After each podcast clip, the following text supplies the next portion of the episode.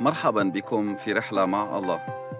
هذه الحلقة الثانية والأربعين من كتاب الحياة في ملء تتميم إشعياء 19 للكاتب توم كريك. عدد اثنان. حرب أهلية عنيفة. وأهيج مصريين على مصريين فيحاربون كل واحد أخاه وكل واحد صاحبه مدينة مدينة ومملكة مملكة. في هذه الآية من إشعياء 19 نرى أن الرب هو الذي سيقيم قضاءه على مصر بجعل مصريين يحاربون مصريين وكذلك في رؤيا الإصحاح السادس والعدد الثالث حتى العدد الرابع.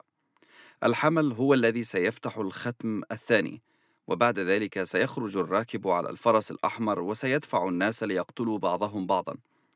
رغم أن الأحداث المنذرة لهذه الحرب الأهلية والقتل ستكون قد حدثت وستحدث قبل ذلك الوقت في مصر وقت فتح الحمل الختم الثاني المذكور في سفر الرؤيا إلا أنه ستكون هناك فترة نزاع وموت غير مسبوق ستكتسح أرض مصر تاركة أثرا في كل عائلة وحي ومدينة وهيكل سلطة.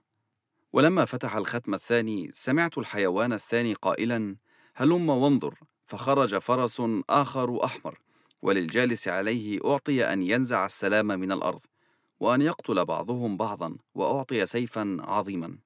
رؤيا الإصحاح السادس والعددين الثالث والرابع. لتنتبه شعوب الأرض أن الأحداث الموصوفة في إشعياء 19 تحدث في ذلك اليوم في مصر التي كما سبق وذكرنا تمثل نمطا أوليا لباقي الشعوب. وستحدث أيضا بدرجات مختلفة في كل بلدة وكل مجتمع حول العالم. من العدد الخامس حتى العدد الثامن سيجف نهر النيل. وتنشف المياه من البحر ويجف النهر وييبس. وتنتن الأنهار وتضعف وتجف سواقي مصر ويتلف القصب والأسل. والرياض على حافة النيل وكل مزرعة على النيل تيبس وتتبدد ولا تكون. والصيادون يئنون وكل الذين يلقون شصا في النيل ينوحون. والذين يبسطون شبكة على وجه المياه يحزنون. من العدد الخامس إلى العدد الثامن من إشعياء 19 مكتوب أن نهر النيل سوف يجف تماما وبالتالي ستتأثر كل أنشطة مصر التجارية. عندما يحدث ذلك لن يستطيع أحد من إيجاد أي عمل في مصر. لم يحدث هذا أبدا في تاريخ مصر حتى الآن. تنبأ حزقيال بحدوث مثل هذا النوع من الأحداث أثناء غزو الملك نبوخذ نصر في القرن السادس قبل الميلاد. كظل تحذيري بتحقيق أشمل ونهائي في نهاية هذا الزمان كما تنبأ إشعياء.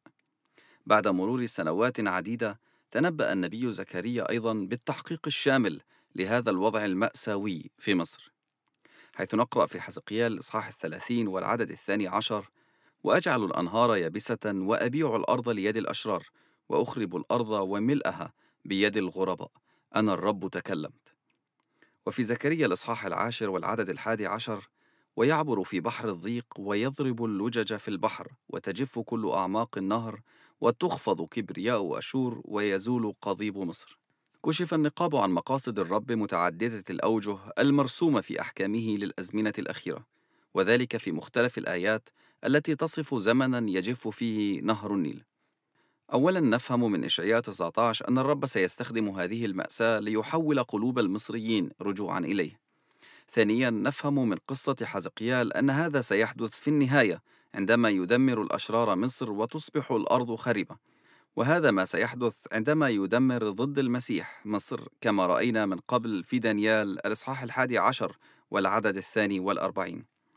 وفي النهاية كما نرى في زكريا الإصحاح العاشر سيجف نهر النيل. في نهاية هذا الزمان مما سيسهل عودة الشعب اليهودي من مصر أو عن طريق مصر إلى أرض إسرائيل. اليهود الذين سيهربون أو ينفون من إسرائيل أثناء زمن الضيقة. وهكذا من هذه الفقرات الكتابية المترابطة. نفهم أن نهر النيل سيجف حرفيا في نهاية الضيقة. وهناك مشهد نبوي آخر موصوف في الكتاب المقدس.